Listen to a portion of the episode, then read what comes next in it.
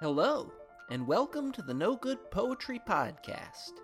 Each week we talk about the good, the bad, and the ugly of poetry.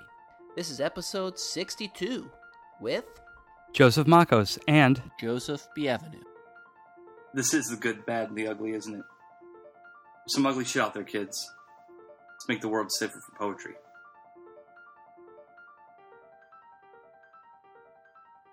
So it is a hot summer New Orleans day, and we are back on St. Claude.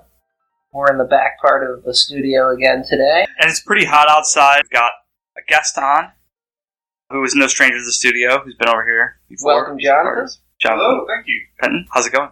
Pretty good. I, um, I've done two radio shows fairly recently, and I'm really excited to sit in front of a mic and have the option of swearing with any with any word. Yeah, yeah, yeah. Oh yeah, you're allowed to do that. This is a this is a we have a we have a, a, a- a Explicit. explicit tag. tag rating on our show. Oh, fantastic! Yeah, I didn't, I didn't know that was a thing. I, and I, I don't know that I need to swear or, or have any epithets that I feel like hurling in particular, but you know, just to know that I can and not have it in the back of my head. You can't say the F word the whole time is, is a great relief. You can say the F word anytime you want. I mean, you can read a poem with as much. Uh, F's as you want as possible.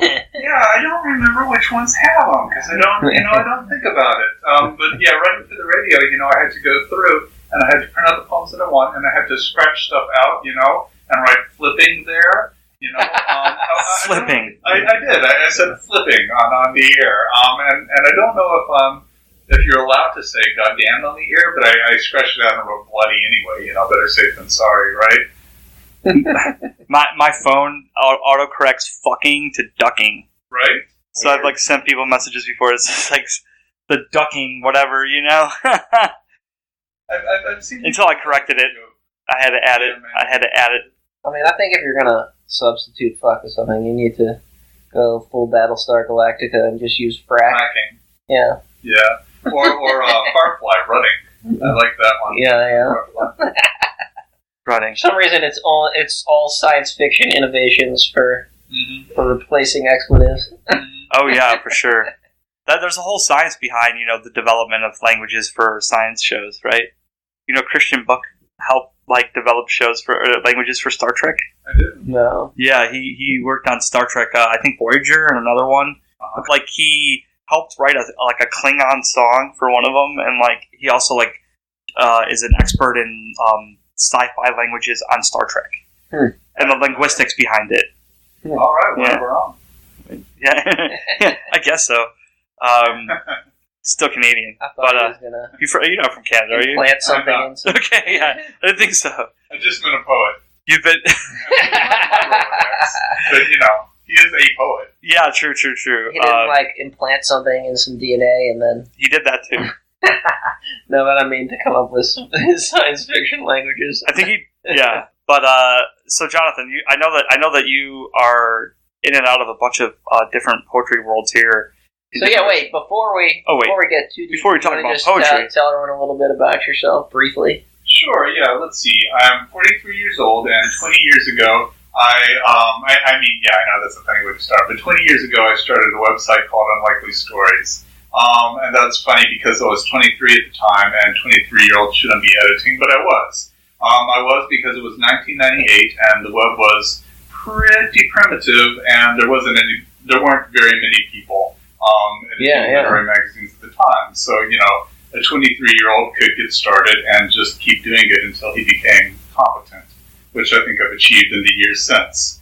Um, yeah, it's on unlikelystories.org, and yeah, it's a 20 year old literary magazine, and we uh, we now publish books as Unlikely Books, and um, we're having a party later this month, and then we'll be releasing our 20th anniversary issue, hopefully on July 1st. Knock on wood. So actually, that that'd be a fun fun thing to talk about. Is so there was I. It seemed to me so you you got on that train real early, Mhm. 1998, 1998. and then it seemed like in the early 2000s there was this big explosion of online literary magazines for a while, and now it seems to kind of have petered out. There's not as many as there used to have been.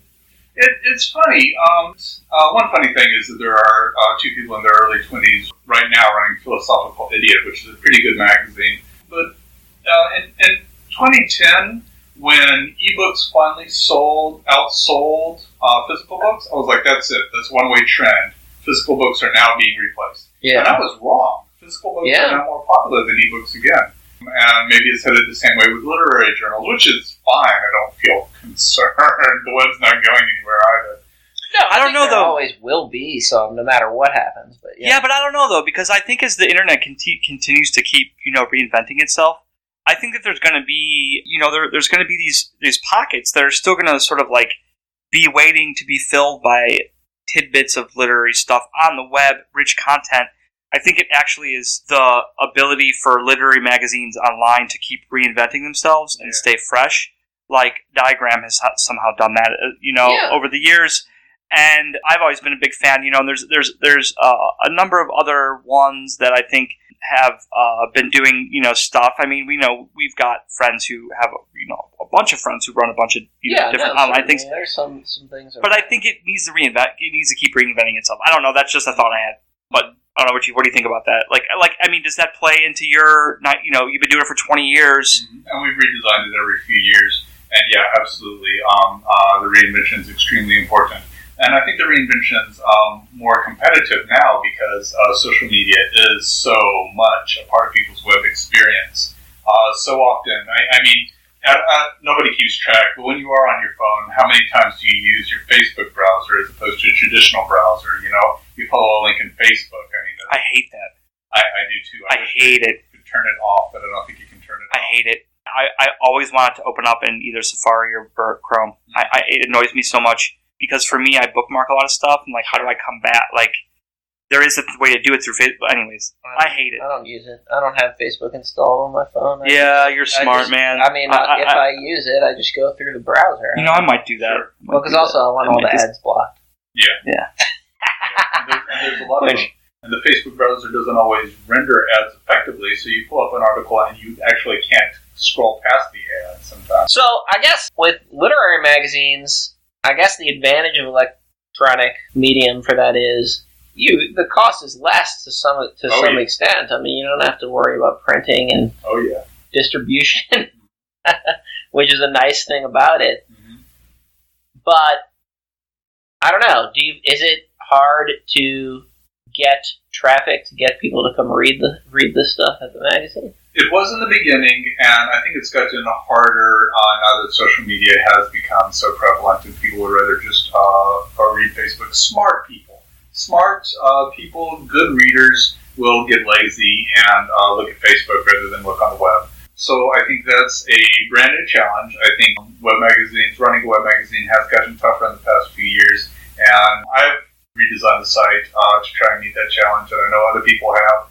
And you know, I mean, you got to respect the challenge. Whether Yeah. I mean, you respect the challenge or you throw a tantrum. And so let's go with respecting the challenge.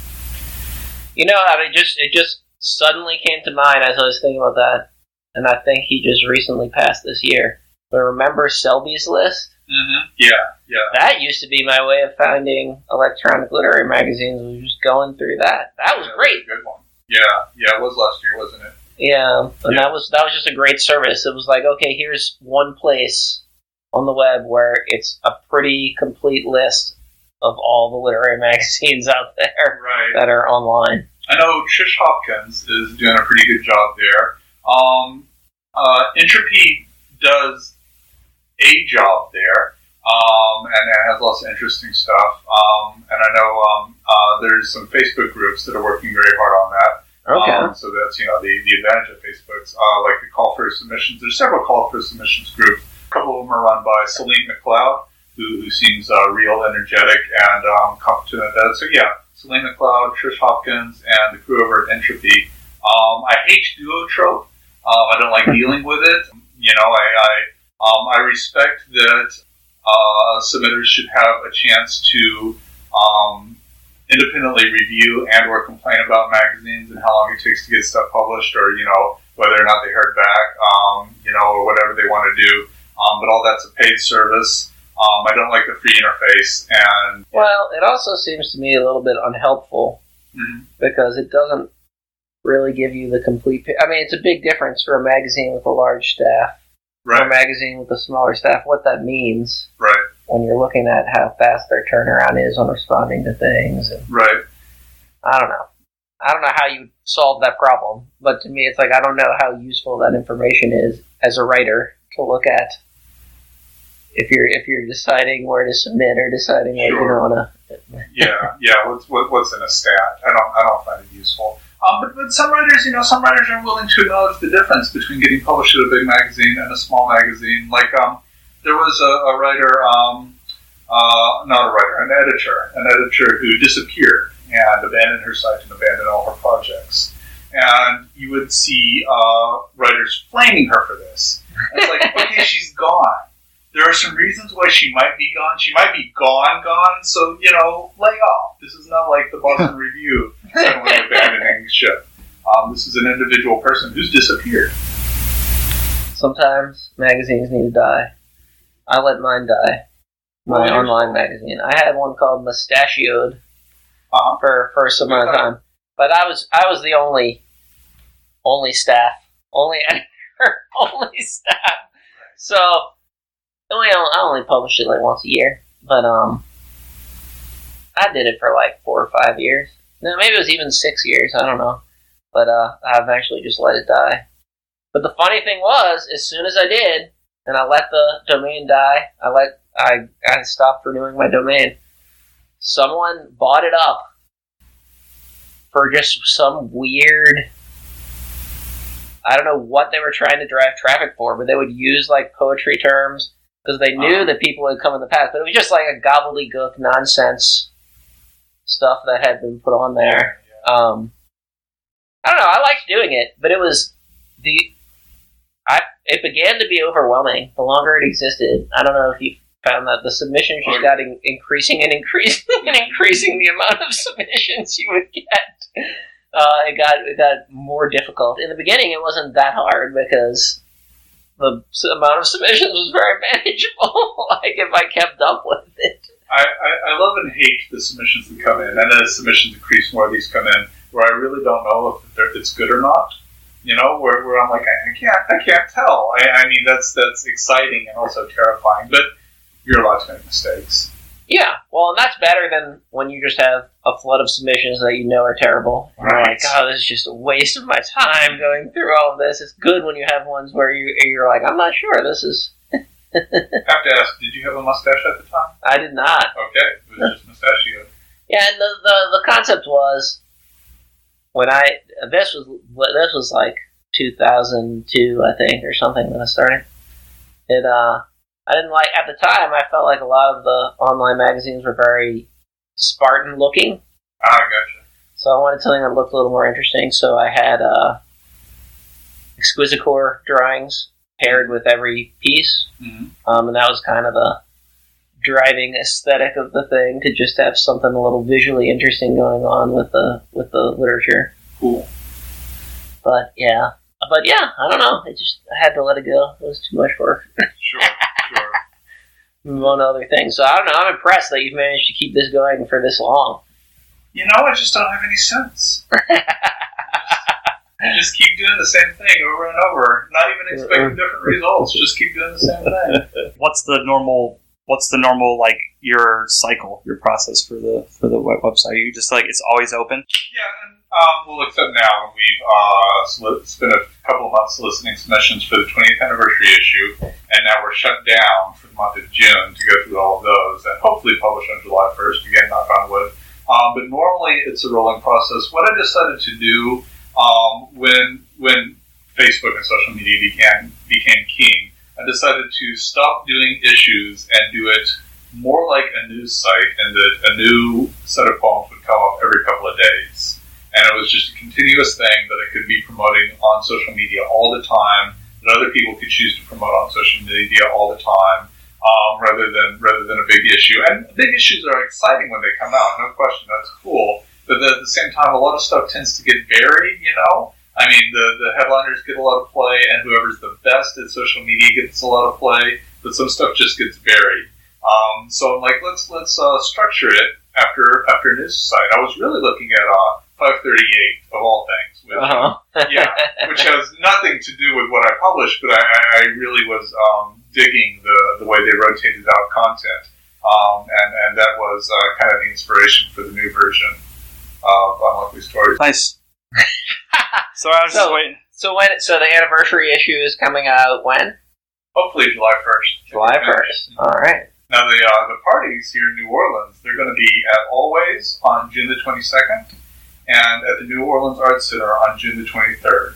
And at AllWays, we're going to have spoken word and music, and at um, that'll be a five dollar cover. And at the New Orleans Arts Center on uh, June the 23rd, we're going to have some free and wine, and have a nice long poetry read.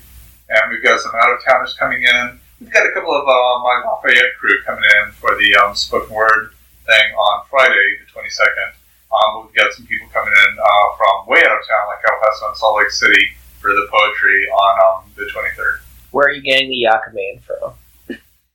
That is a great question.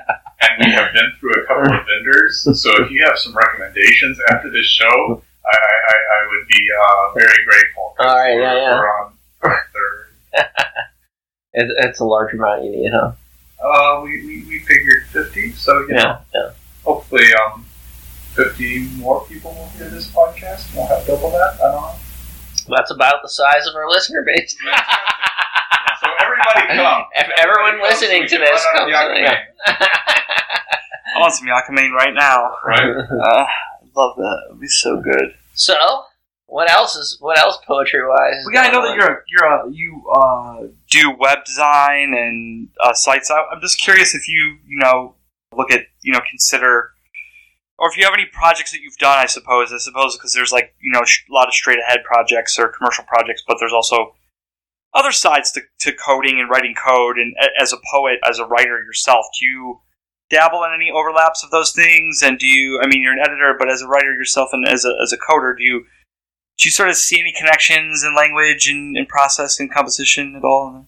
There's there's uh, there's definitely overlap just because of the way I've, I've structured my life. Um, you know, I, I try to do uh, niche uh, websites. I try to work with artists and publishers and stuff like that because it's who I'm used to dealing with. You know, I had a uh, straight job when I began uh, the website. I was doing IT for Porsche Cars North America. That that was not an easy job. Everybody there had really big. When when they hired me, they said. Um, uh, everybody here works for Porsche, and everybody here thinks of themselves as a Porsche and expects to be treated like one. So yeah, that's over. I don't do that anymore. I write code from my home office, and yeah, there's there's there's always cultural overlap, uh, as opposed to creative overlap. Um, yeah, there there certainly can be. One of the things that I worked on that was uh, written in JavaScript uh, that I was real happy with we lost our, our poetry editor, Michelle Greenblatt, uh, a couple of years back, and we did a tribute to her that was we, we, we rounded up a bunch of poems to her and an audio file to her, and we had them slide onto the screen in a bunch of different ways, um, so that they were all kind of concurrent and all kind of making this uh, huge memorial, you know, there on the screen of things sliding in. That was uh, a real pleasure to work on and a real pleasure to do. I like sliding in and out of different things. I just did some some good work for a creative person, uh, Michael War. He grew up in Baton Rouge and now he lives and teaches in San Francisco. But it was fun because I was sliding out of uh, working on his website, which is in Drupal, which is a, a language, a, a content management system I like to work on. Uh, sliding into creating a new video for him and then getting it to the web, uh, getting a PDF ready for him. And that's fun to me when I'm working in in a couple of different ways as opposed to just sitting there writing the web page straight through. So yeah, I really appreciate some good creative gigs like that with some real creative. Yeah, yeah. So he's an artist or a poet or writer. So you built like his personal website.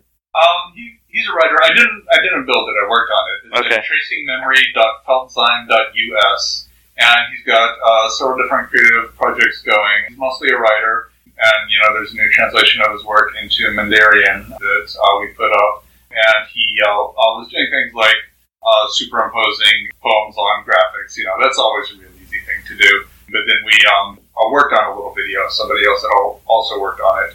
Called a few of my influences, where we had some James Brown playing while I scrolled through photographs of his favorite influences. That was Hmm. fun to work on. Cool. That sounds fun. Yeah. Well, Mhm. What else? What else is going on? What else is going on? summertime in New Orleans is it's getting kind of hot out here, huh? Summertime in New Orleans. Um, yeah, I'm going to spend some of it in Atlanta, where I'm from. And, you know, it's a little hotter here, but better summer times in New Orleans than Atlanta, right? Oh man, I couldn't imagine a summer in Atlanta. Holy It shit! seems like it's probably just as hot as here, except it's in Atlanta. Right, yeah. I mean, what's uh, what's Atlanta to you? What's your? Have you spent a lot of time in Atlanta? You just Oh. got. You said you got family there. Oh yeah, my, well, my parents still live there. It's where I was raised. Yeah, my parents live in uh, one of the northern suburbs, and you know it's um, always a, a comedy. You know, you get there, you take uh, public transportation to almost their side of town, and then you can't take it any further because the northern suburbs don't want black people coming in, and they believe that black people ride public transportation and are trying to prevent public transportation to prevent black people in the neighborhood. It's just an incredibly, incredibly willfully segregated city still today. Well, it seems like maybe I'm wrong, but it seems like every other city in America has started to reverse all the suburban white flight that has happened, and now people want to live downtown again. But Atlanta, that has not happened yet. I, I mean, there, there are pockets in Atlanta where, where it happened, and gentrification is definitely an issue.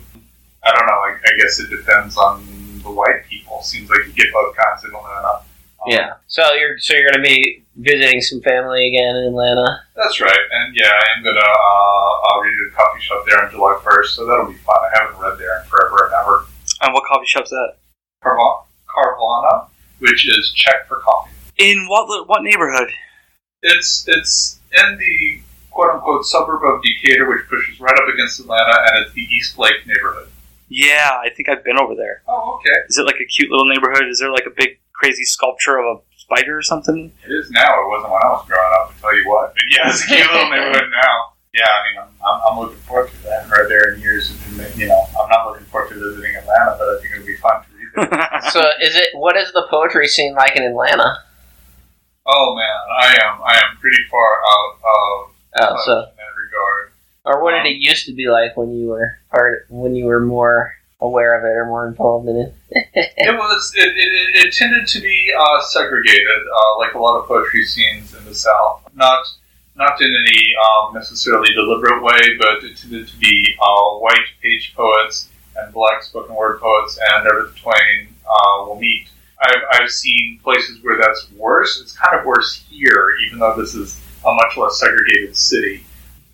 Uh, and it was it was uh, bad in Atlanta at the time. Um, per person, Atlanta is not an art city. Uh, certainly not like New Orleans. I mean, I think they're four times as big as New Orleans. Yeah. And you know, there's maybe a quarter of the arts. Oh, I- weird. yeah, um, well, I mean, New Orleans particularly is a wonderful, famous art center. But I mean, Well, yeah. to um, Especially for music, but you Yeah. would think with poetry maybe it wouldn't be as big a difference, but it's still it, it's it, it's just Atlanta. I, I mean, if you you um, Well, you're just in Cleveland, right? sure. Yeah.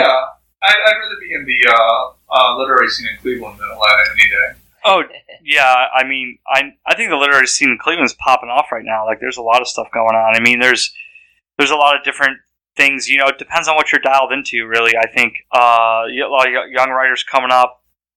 I don't know. I think there's some some some different things happening. I, I don't know much about. I mean, I know the last time I was in Atlanta to do a thing we read at Eyedrum. At, at uh, with uh, with that with the with the Atlanta Poets uh, group or whatever they were called, John Lowther and, and that group. Yeah, yeah, Um, guy. That was a while ago. Yeah, that was when AWP was there in Oh, okay, 2000 I and uh, something. Seven. Seven, Yeah, yeah. I was I was at that show. You were at that show. Yeah, Amy King was there, right? Yeah, Bill was there.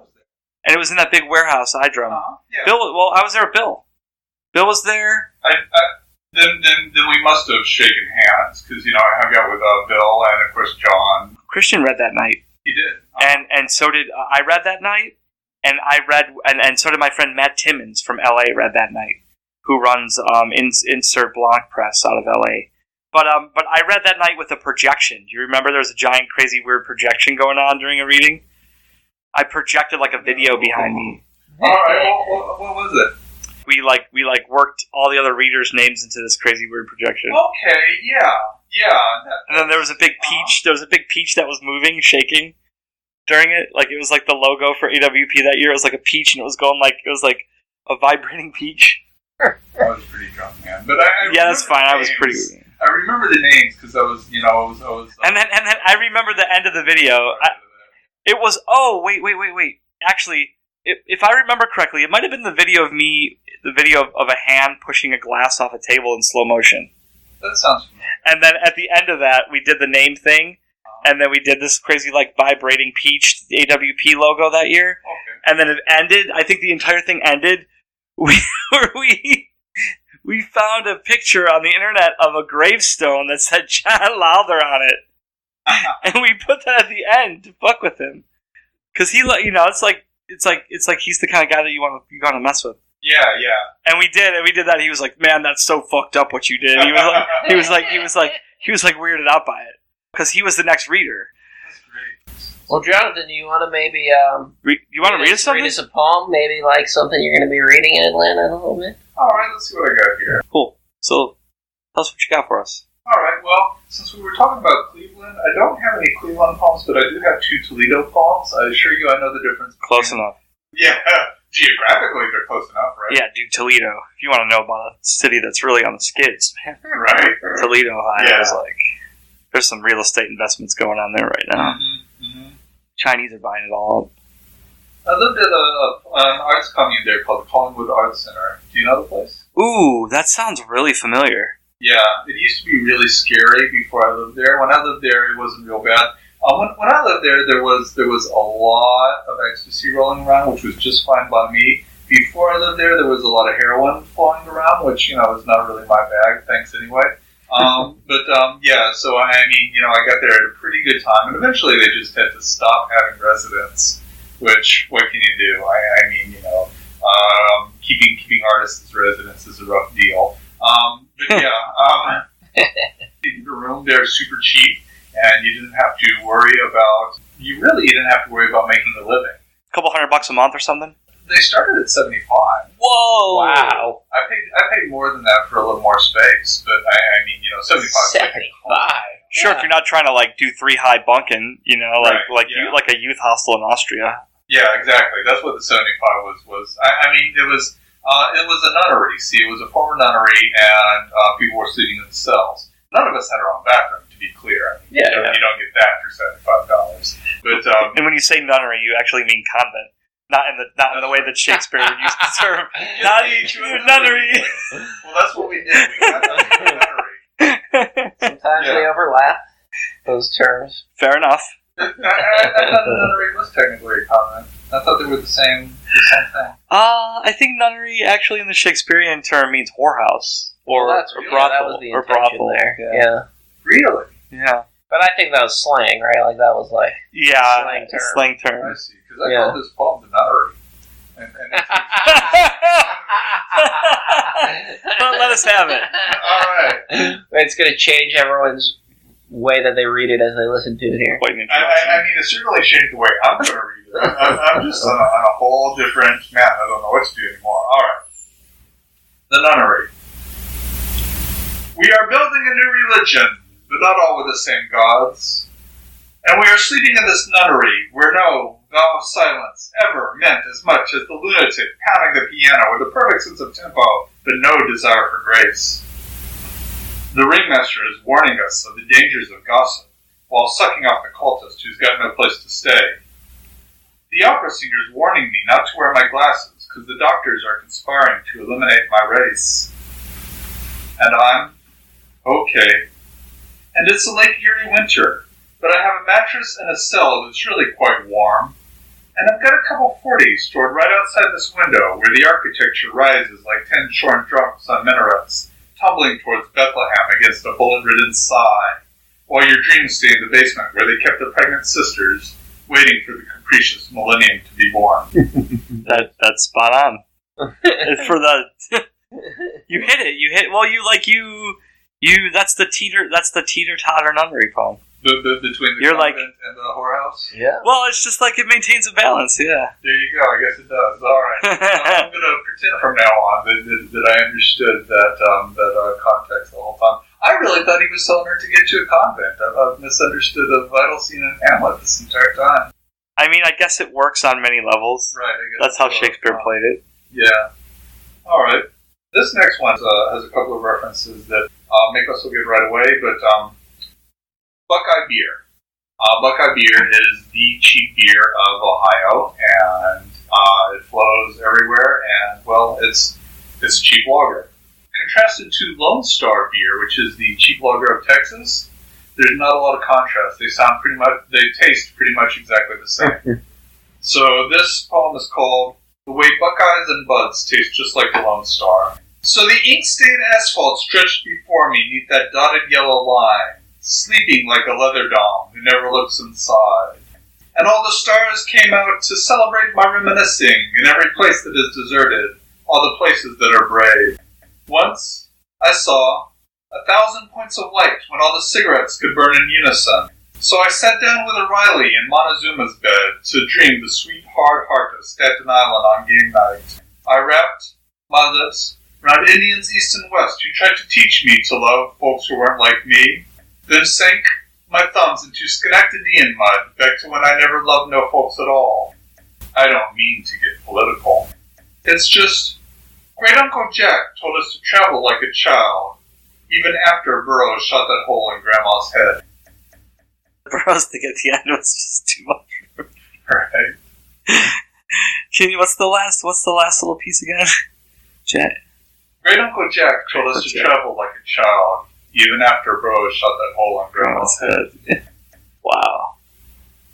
Yeah, um, I I mean, it's just about drifting. You know, it's about uh, the way the beer tastes exactly the same in Texas as in Ohio. It's about um, finding America in Juarez, um, which is which is where I, I really found America.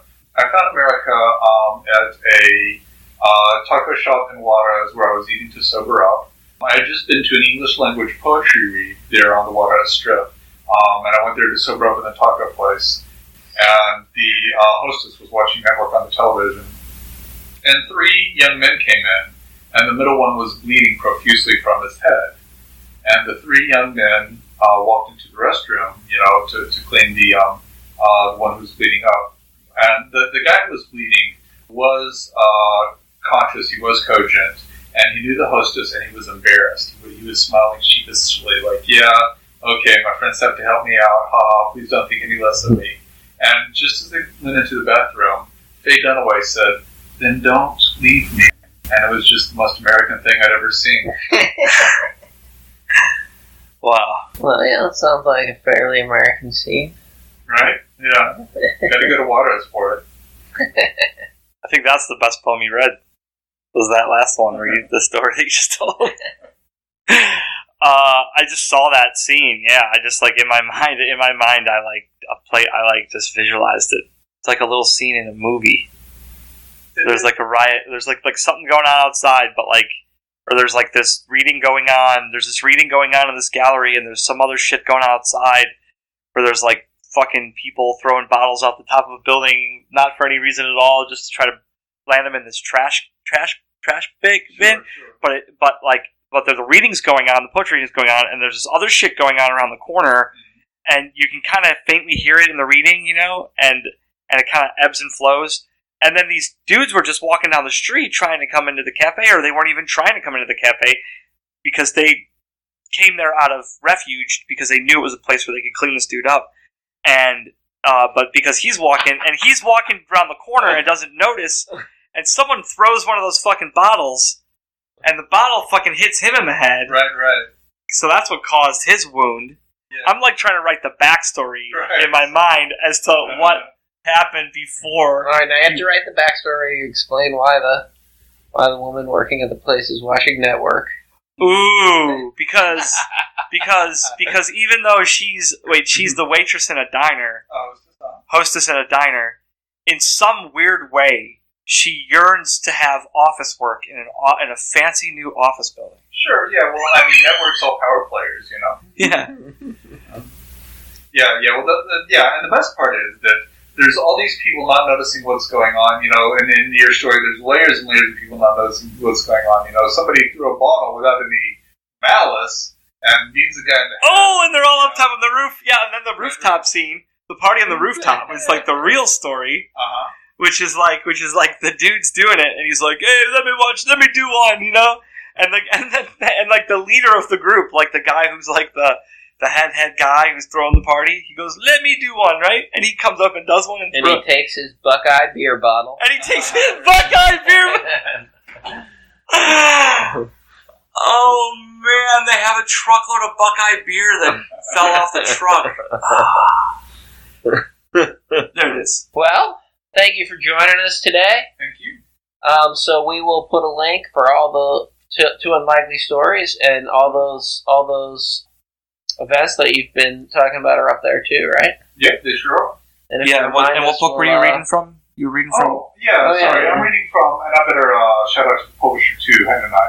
Um, I'm reading from my 2016 book, Standards of Sedity, and it was published by Litfest, Litfest Press, L-I-T-F-E-S-T Press, um, which is a, a great uh, place that throws amazing parties at AWPs and stuff.